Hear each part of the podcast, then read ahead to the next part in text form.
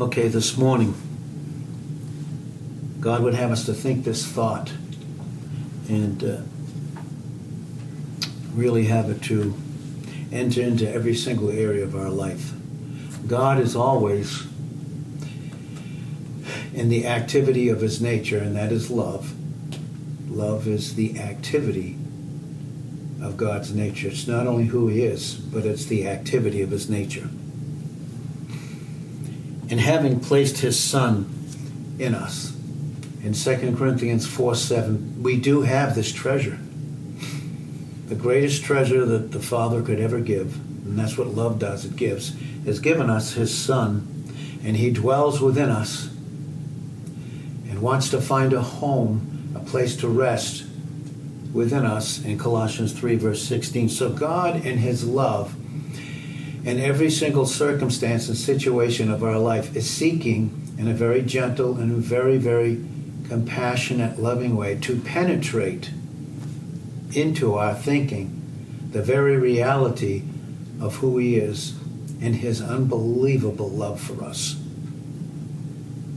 And the reason is, is because every single thing that God is, and every single thing that God has done, and every single thing that God is doing is a result of who He is.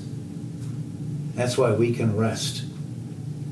That's why even when we fail, we have a place to go to because love always makes a way.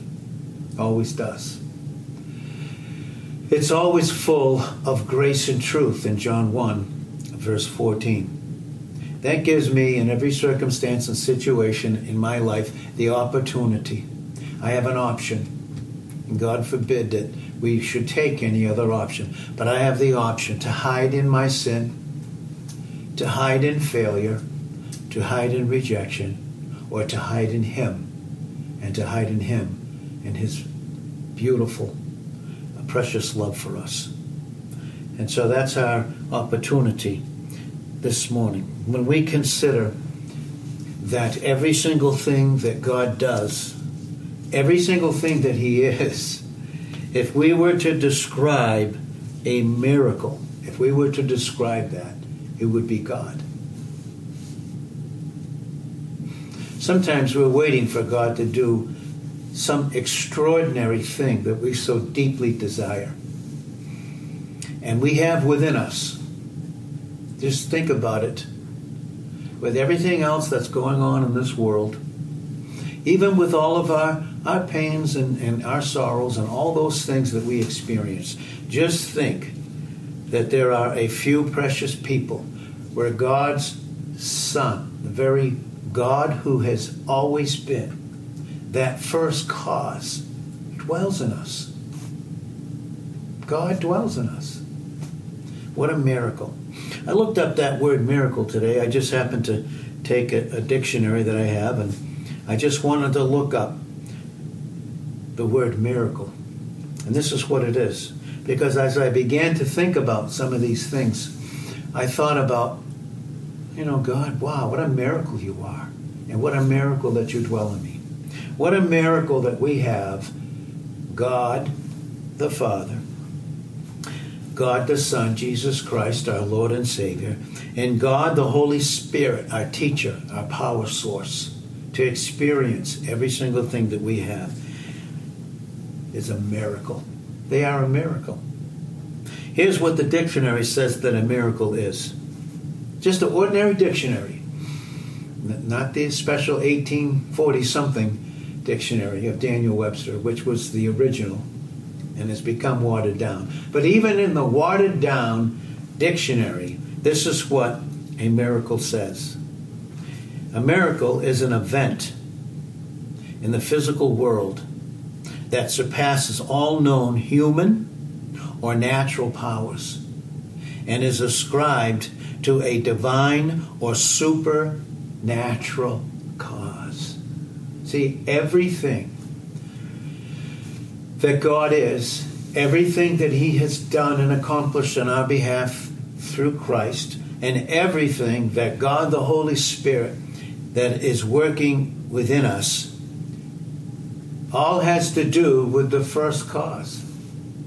The first cause is God Himself. And God in 1 John 4 8 and 16, God is love. And every single thing that He does is a result or an effect of that love. Everything.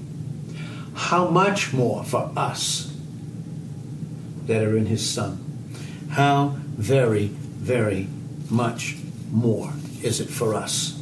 And what a thing to consider this morning.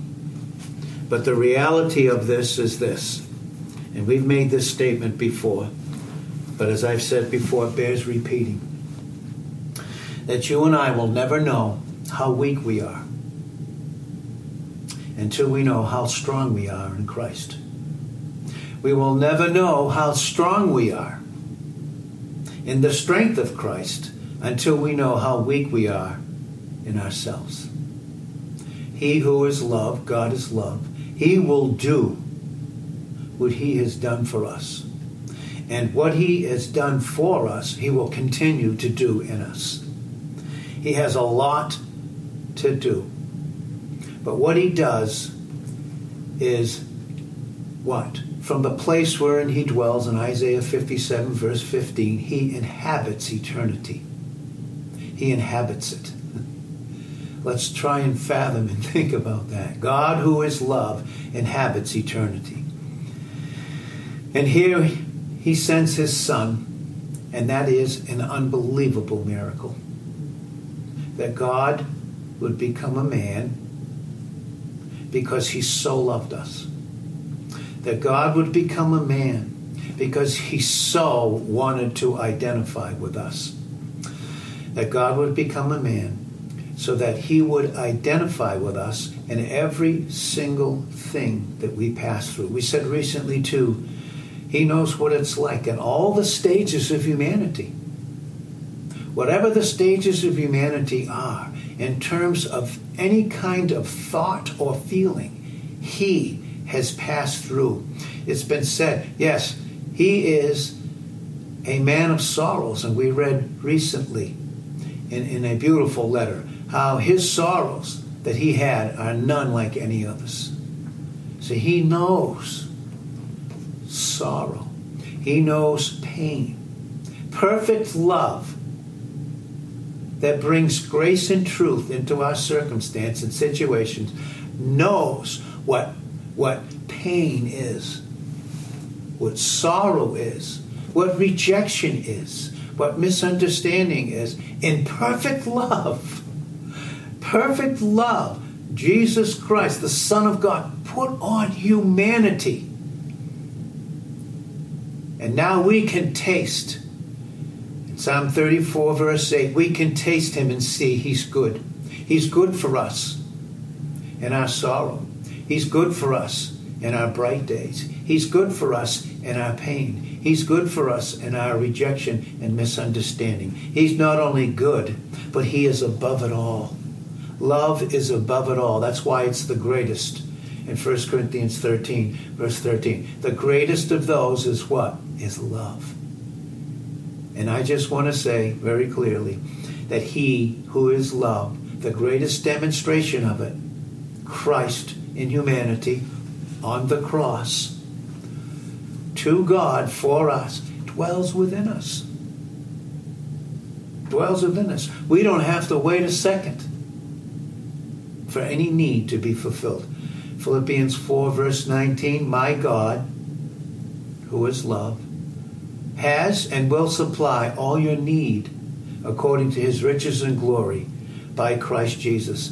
And by the way, he meets it in the most personal way because Jesus Christ dwells in us with a love that has been perfected and completed about us in 1 John 4, verse 18, in an intimate way and will meet every single thing that we go through in the most intimate, personal way because it just so happens He dwells within us. The answer to every single thing in our life is Jesus Christ, and He dwells within us. He dwells right within us. He is our Passover lamb. He passed over God could pass over everything because he dealt with it in Jesus Christ. So God in his love through the power of the Holy Spirit, God the Father gave his Son. The Son gave himself to the Father, and both gave themselves to us, and it's revealed to us by the power of the Holy Spirit. And there is incredible power. We said last night at Richie's that God has not given us the spirit of fear. No, He has not. There is no fear in love in 1 John 4:18. So God has not given us the spirit of fear, but of what? Power. Power and love and a very well sound disciplined mind that even knows how to think through pain because it has someone who's gone ahead of them and been through it in a way that that's greater than we could ever imagine but not too much that he can't be one with us in our sorrow and our pain and, our, and even in failure. He understands it because he dealt with it, though. And he doesn't know us after our failures. As a matter of fact, we can't even call them ours, can we? If they're dealt with. He's dealt with them. So here's what Christ Christ came a miracle. The miracle came, Christ Himself. And what did He do? He was presenting God to us, and He is continually in His unbelievable and in a love that's high above everything, is presenting God to us under three aspects. And I want to tell you, this is the first one. That God the Father's, and Christ is presenting this to us, that God the Father, in His perfect righteousness, struck the Son the substitute that was for us. Oh boy. Do you want to know is God for me? Is God who is love? Is He in His love for me? Well, God the Father, in His love for us, struck His Son for us. Struck His Son for us. Number two, Christ is presenting God to us in His love that provides the Lamb for us. Number three, His glory that has raised Him up when all was clear and dealt with for us. Oh boy, this is the activity of the nature of God, which is love. And that love shines out in a light that rejects all corruption. And when we receive the light of God's Word through Jesus Christ by the power of the Holy Spirit, that love that shines out to us with a light that's so pure rejects anything that's not of that love that is so for us. There is, in those three things that we said, there is entire deliverance. We've been delivered. We don't have to wait to be, we are delivered because deliverance comes through death on the cross. And in his death, we're delivered. In his life, we live in a love that's above everything. We are in Christ before God. Very interesting. We are in Christ for God. How do we see ourselves? How do we see others? The greatest expression of divine hatred of sin is found in his cross the stroke of judgment fell upon him. The thunder and the lightning that was present in Exodus, the 19th chapter, thank God, is all exhausted. It's over. There is no more thunder. There is no more lightning. There is no more darkness because love through Jesus Christ has cleared the way. The stroke has been delivered. The sky is calm and pure for those that believe. For those that believe. So the gospel of Christ, and that's what we have the gospel of Christ. Or, in other words, the gospel of the love of God through Christ by the power of the Holy Spirit is the gospel that has perfectly met man's nature, the nature that was totally opposite his. It's met his condition. So listen, whatever our condition is, God, through Christ, has met it. He's met that condition. And the character, everything about our character, is brand new in Him. That's why it says in 1 John 1 7, walk in the light. Walk in who you are in Christ, as He is in the light, which means as He is the light that is within us. because the blood of his son cleansed us from all sin, from anything that could separate me from him and him from me. That's what love has accomplished. But when I don't know these things, and when they are comparatively little known or experienced, and even less proclaimed or preached, then there are numerous doubts fears, unsettled questions, which will begin to fill our hearts, our minds. It will begin to perplex our conscience. And it's doing that against those that are His. All because they do not know the love of God in them, in Christ who dwells in them. Who dwells in them. And thank God He is waiting he is waiting in Isaiah 30, verse 18, to be gracious. Love is waiting to express itself through grace so that we operate in the light of the truth of a love that has elevated us above everything. There isn't anything. The wicked one in 1 John 5:18 touches us not. The whole world system those outside of Christ lie in the lap of the wicked one. But you and I, he can't touch. He cannot touch who we are in Christ and who Christ is in us. He can project lies, he can project doubt and fear and unsettled questionings to get us so that we're not stable or resting in our thinking but the wicked one, truthfully, truthfully he cannot touch us. He can't touch us. So draw near to him, and when we do, he draws near to us. And what a beautiful thing. What a, an amazing truth that that is. What's the greatest love? What's the greatest experience of experiencing the greatest love? It's receiving His personal, intimate, imparted love for you and I.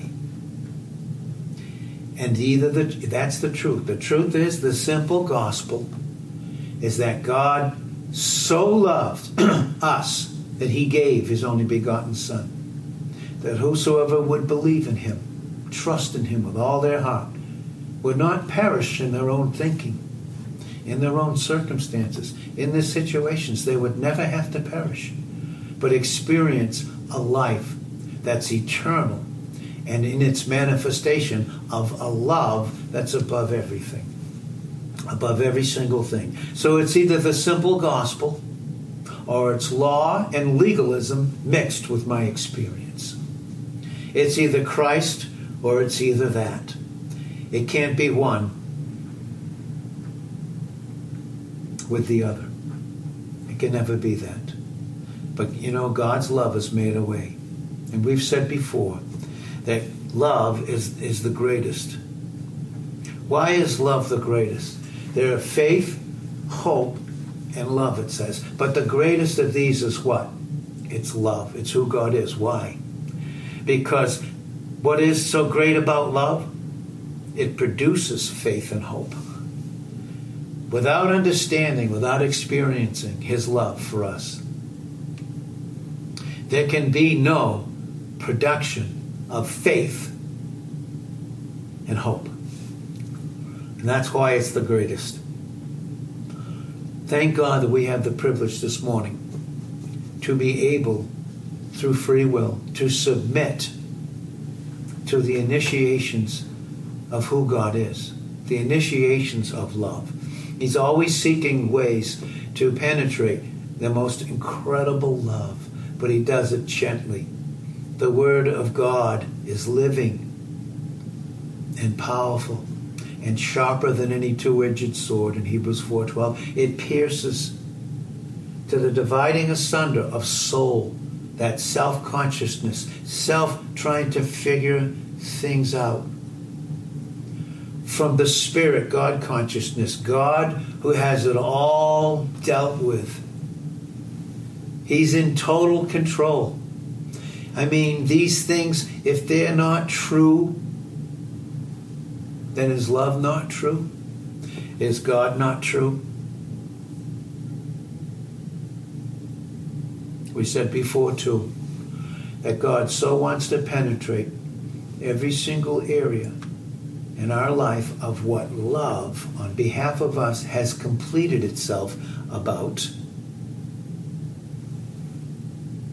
so that we will be totally free to experience what love has accomplished about us personally. Personally. Why? Because the experience and truth of love is the only true freedom that there is. I am not free outside of who God is, His unbelievable love for us. I will be restless. I will be restless one of the things that we said too recently when we were doing a study of David, and I wanted to get into this in a very, very deep way because there's so much truth that's involved in the story of David's life that we can glean from in our position in Christ. Listen, the only way we can glean anything from the Old Testament in its type is to glean it in our position in Christ and experience everything that He has accomplished on our behalf. But one of the things that David did, and it can be very, and we said this the other night, it can be very characteristic of the self life that's in us, is we forget God. We can forget Him. Okay? So when we forget God, what are we forgetting? God is love. That's who He is. God is love. Again, every single thing that God is and every single thing that God does is a result. It is an effect of the first cause of who He is love. God has to bring us to a place where He wants to communicate His incredible love for us. And that's what it means to get before Him in prayer. God wants to communicate the intensity of His love for us, an intimacy in a relationship of prayer. So, because what is prayer? Prayer is always going to teach me that there's something I can't do and I have to go to God. And when I go to Him, would He give a child a stone when they want bread? Would he give them a snake when they desired fish? When we desire something from him that only he can meet, will he not give it to us? Yes, it takes timing. And we've said again many, many times God's timing is as important as his provision. You know, God has to make us ready to receive what he has for us in the accomplishment of his love for us. He has to wait in Isaiah 30, verse 18. There's so much in us that in His love, He's so patient to remove So many things that we're attached to that keep us from receiving what love has accomplished and what love is for us in our own experience. So, prayer, God gives us prayer. And what is prayer? It means absolute humility. It means that I can't do anything. I can't do anything about what I need. There's not a single thing that I can do. It speaks of unbelievable dependence.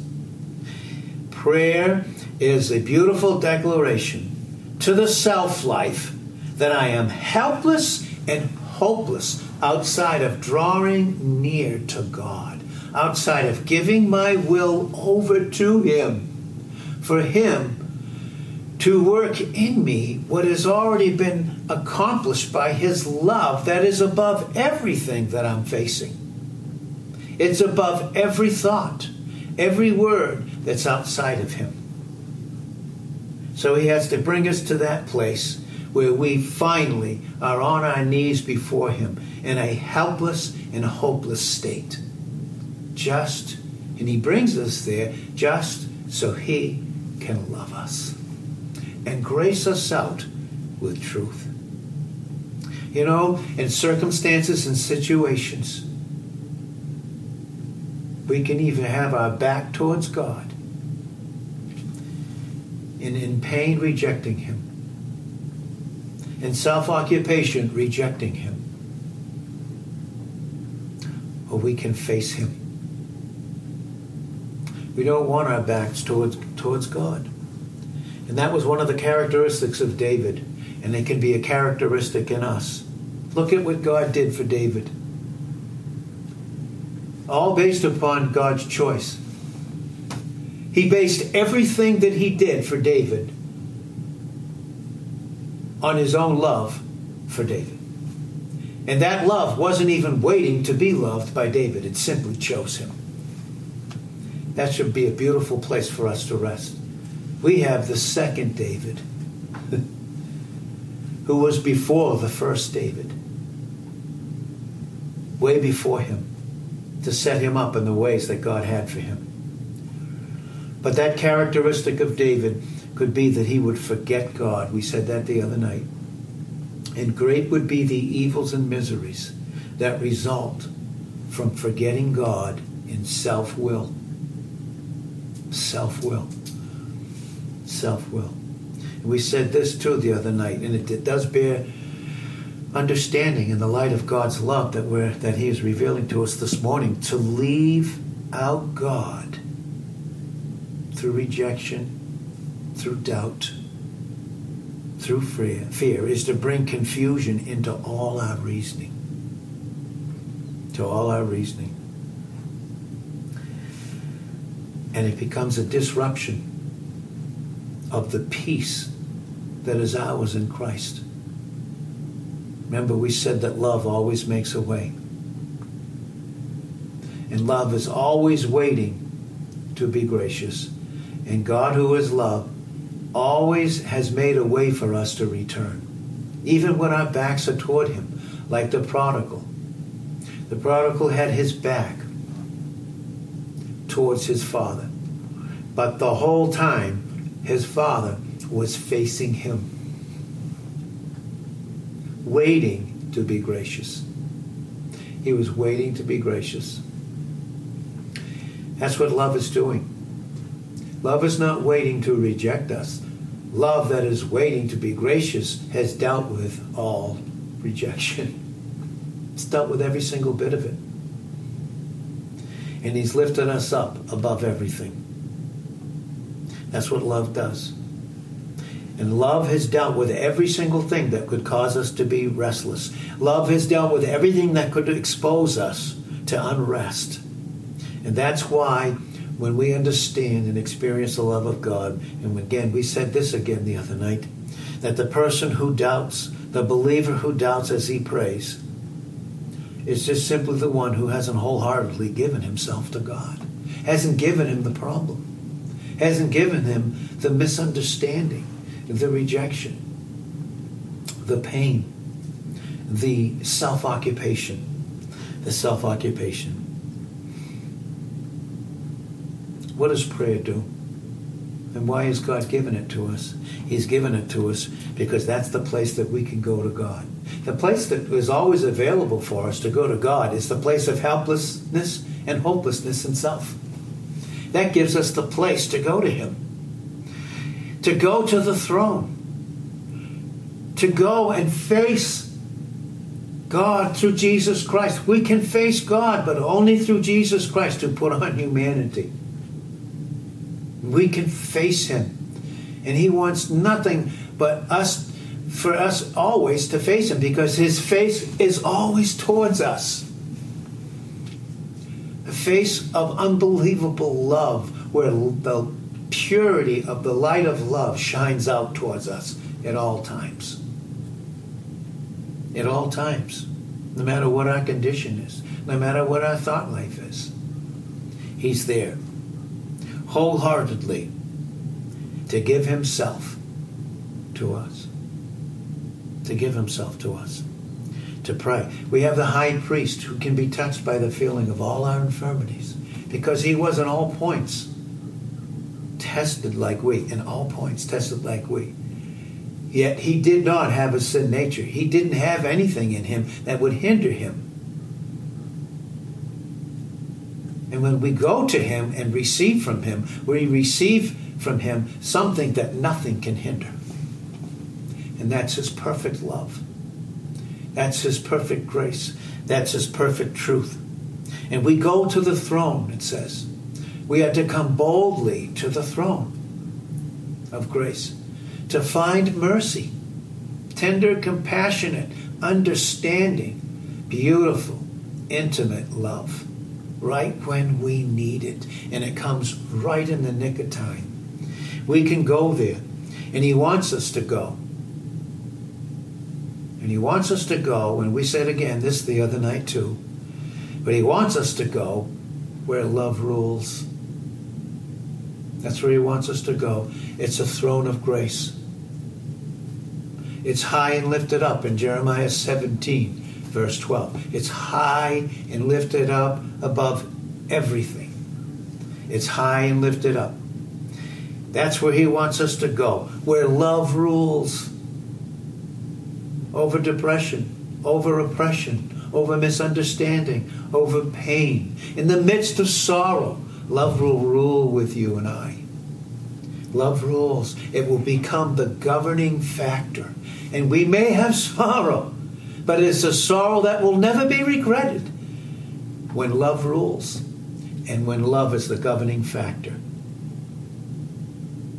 And, and we would close with this, and God would ask us all this question, just as He's asked me.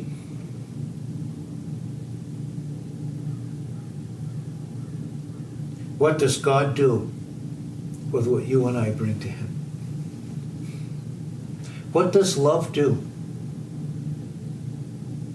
when we truly bring it to Him in a trusting, obedient love. What does He do with it? What would you do to your child in its helpless, hopeless condition when they would come to you? Even if they failed and they came to you, what would you do? How much more would He do? How much more would God, who is love, do? What does He do with what you and I would bring Him? What do we do with what we keep and don't bring to Him? All He's asking us is to bring to Him, in our experience, what He's already dealt with in our position in Christ. And He just wants to remove it. Remove the doubt, remove the fear, remove the questioning of self, the questioning of God pertaining to our life. He wants to remove it and bring in a settled peace.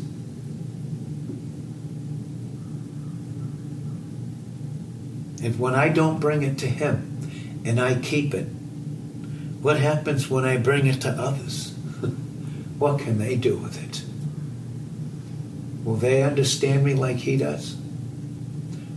Would they love me like He does? No. but I can sure receive His love for me. And that love for me will even be above everything. It'll even be above the one that couldn't do anything for me. It'll place me in a place above that so that that love that fills me can be so occupied with Him that I can love them. Love. What a divine affection to be able to be loved. to be so secure and so strong in a love that will never fail us. You know, there's no excuse. Love has removed every excuse for us drawing near. If you don't believe it, the parable of the prodigal who was on his way back in his rags, in, to- in total rags, and wants to get out his confession and can't even get it out. It's interrupted by the father who is in loving kissing his neck. Which speaks of the will that was used to, to get into the rags. And all he's doing is affectionately kissing him. Because love is kind. It's very kind. And sometimes the faithfulness of love is resented instead of being accepted because of self occupation, because of self will. But does it change love? Malachi 3 6 I am the Lord thy God, your God. I change not. I do not change. I will never change my mind about my love for you because my son came to deal with anything and remove everything and settle everything that would interfere with that love that lifts us up above everything. Love is waiting. Jesus is waiting. And we said before, he's on the shore. And while we're out struggling in the dark, sometimes in our thoughts, sometimes in not understanding things, and while we're out there away from Him, struggling, trying to do it on our own, trying to perform, He's on the shore preparing a meal. That's what love does. Love prepares a way, love prepares a meal. And Jesus is there. And He's standing, waiting for us.